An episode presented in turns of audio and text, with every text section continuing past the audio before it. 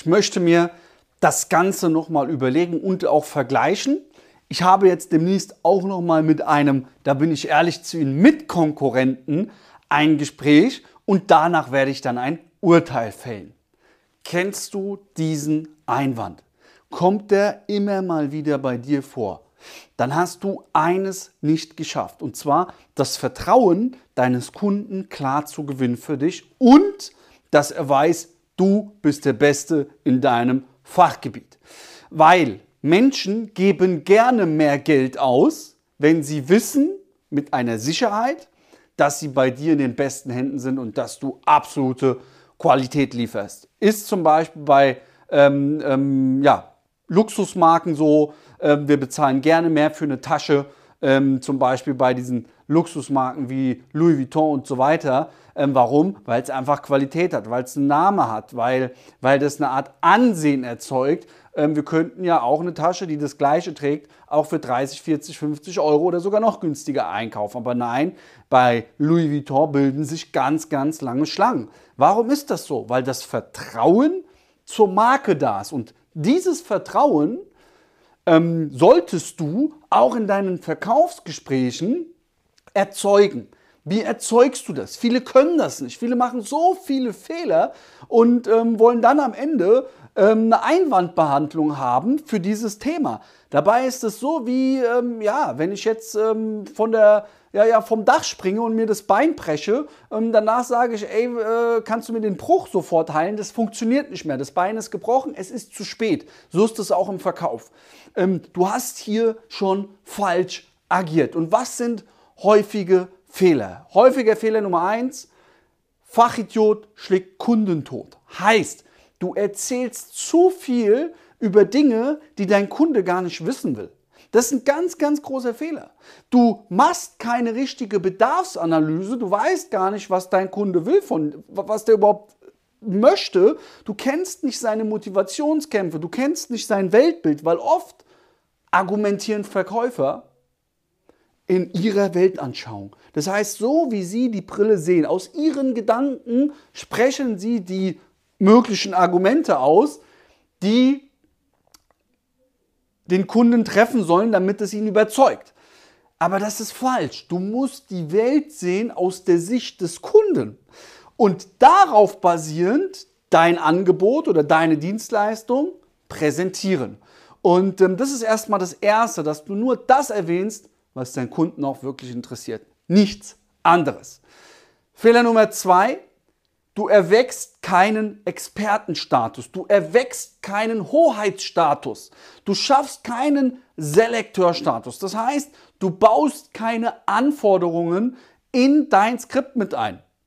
Heißt, damit dieser Einwand am Ende nicht mehr kommt, stelle doch mal Anforderungen.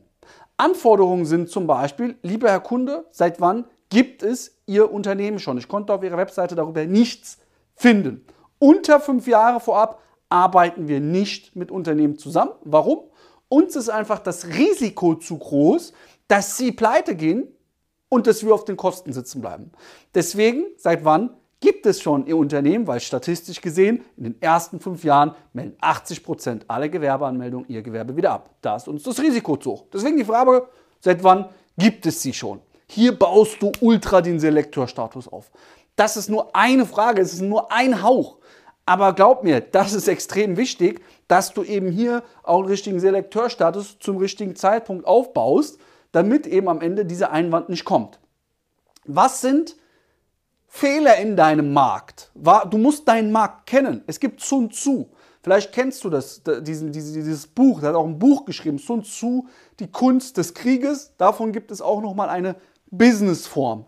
Und dort sagt Sun Tzu zum Beispiel, also das hat er früher gesagt, die haben das dann aufs Business adaptiert, eine Schlacht ist schon gewonnen, bevor sie begonnen hat. Warum? Ich kenne meinen Gegner, ich kenne seine Streitkräfte, ich kenne seine Möglichkeiten, bereite mich darauf vor und richte so meinen Krieg aus. Und so richtest du auch dein Verkaufsgespräch aus. Du musst natürlich in deinem Segment deine Marktbegleiter kennen und natürlich auch wissen, was du besser machst, wo du anders ansetzt, damit dieser Einwand wieder gar nicht kommt. Heißt also, am Ende des Tages kauft dein Kunde bei dir nicht, weil er nochmal vergleichen will. Das ist nur ein Vorwand. Er kauft bei dir, weil du ihn nicht überzeugt hast, bei dir zu kaufen. Warum? Weil du einfach gewisse Prozessschritte in deinem Skript nicht mit implementiert hast. Und das geht bei 95 Prozent, ich sage sogar bei 99 Prozent aller Einwände kannst du vorher vorwegnehmen. Es gibt einen einzigen Einwand. Und selbst den kannst du bearbeiten, aber der ist sehr tiefenpsychologisch zu bearbeiten. Wofür ich persönlich bis heute noch keine Einwandbehandlung gefunden habe. Nur tiefenpsychologisch das frühzeitig zu erkennen und dann tiefenpsychologisch immer wieder auf der unbewussten Ebene das zu bearbeiten. Und zwar ist der Einwand, er vertraut sich selber nicht. Er sagt dir nicht, er vertraut sich selber nicht, aber am Ende der Einwand, das eigentlich ein Vorwand ist, heißt, dass er sich selbst nicht vertraut. Und dafür musst du natürlich den Kunden auch immer wieder Mindset-Shiftings geben. Aber da gibt es keine Einwandbehandlung. Kurzes Beispiel, dass du es besser greifen kannst. Oft ist es so bei Startups. Solltest du mit Startups zu tun haben. Ähm, wir haben einen Mentoring-Teilnehmer, der hat ein Startup. Und der Kunde, ja, ja, ja, ja, am Ende hat er es nicht gemacht. Und er hat mich dann gefragt, Luca, warum ist das so? Der Grund war,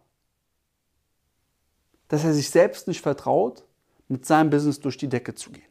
Und deswegen musst du solchen Kunden das A erstmal erkennen. Dort gibt es verschiedene Merkmale, woran man es erkennt. Und B, ihm dann auch bewusst machen, dass er durch die Decke gehen wird. Also du musst ihm auch ein gewisses Mindset mit Boom einimpfen. Und das gilt in allen Unternehmensgruppen. Egal ähm, ob Immobilienmakler, egal ob Konzernchef, egal ob äh, Geschäftsführer von einem mittelständischen Unternehmen, sobald du Anzeichen merkst, dass er sich selbst nicht vertraut, musst du natürlich auch Mindset-Pushings machen. Ja, das ist ganz, ganz wichtig auch in der Einwandbehandlung, das zu erkennen und das dann richtig umzusetzen. Okay, nochmal kurz zusammengefasst, bau unbedingt Selekteurstatus auf, kenne deinen Markt, setz das an den richtigen Stellen ein um dann eben keine Einwände mehr zu bekommen. Und ich habe einen Leitfadenaufbau für dich kostenfrei und zwar in meinem B2B-Akquise-Report. Ja, da lernst du unter anderem auch noch Akquisestrategien, wie du zu mehr Verkaufsgesprächen kommst für deine ähm, Dienstleistung, B2B-Dienstleistung. Und hier habe ich auch ähm, dann dein Strukturaufbau, wie du eben auch ähm, Selekteurstatus aufbaust. Ja? Ab welchem Zeitpunkt auch und natürlich auch, wie du dann die Strategie-Sessions, also das Zweitgespräch, dann auch zu führen hast. Ist kostenfrei der Report. Unten über die Beschreibung schenke ich es dir. Klick da drauf und hol dir das. Also, nochmal.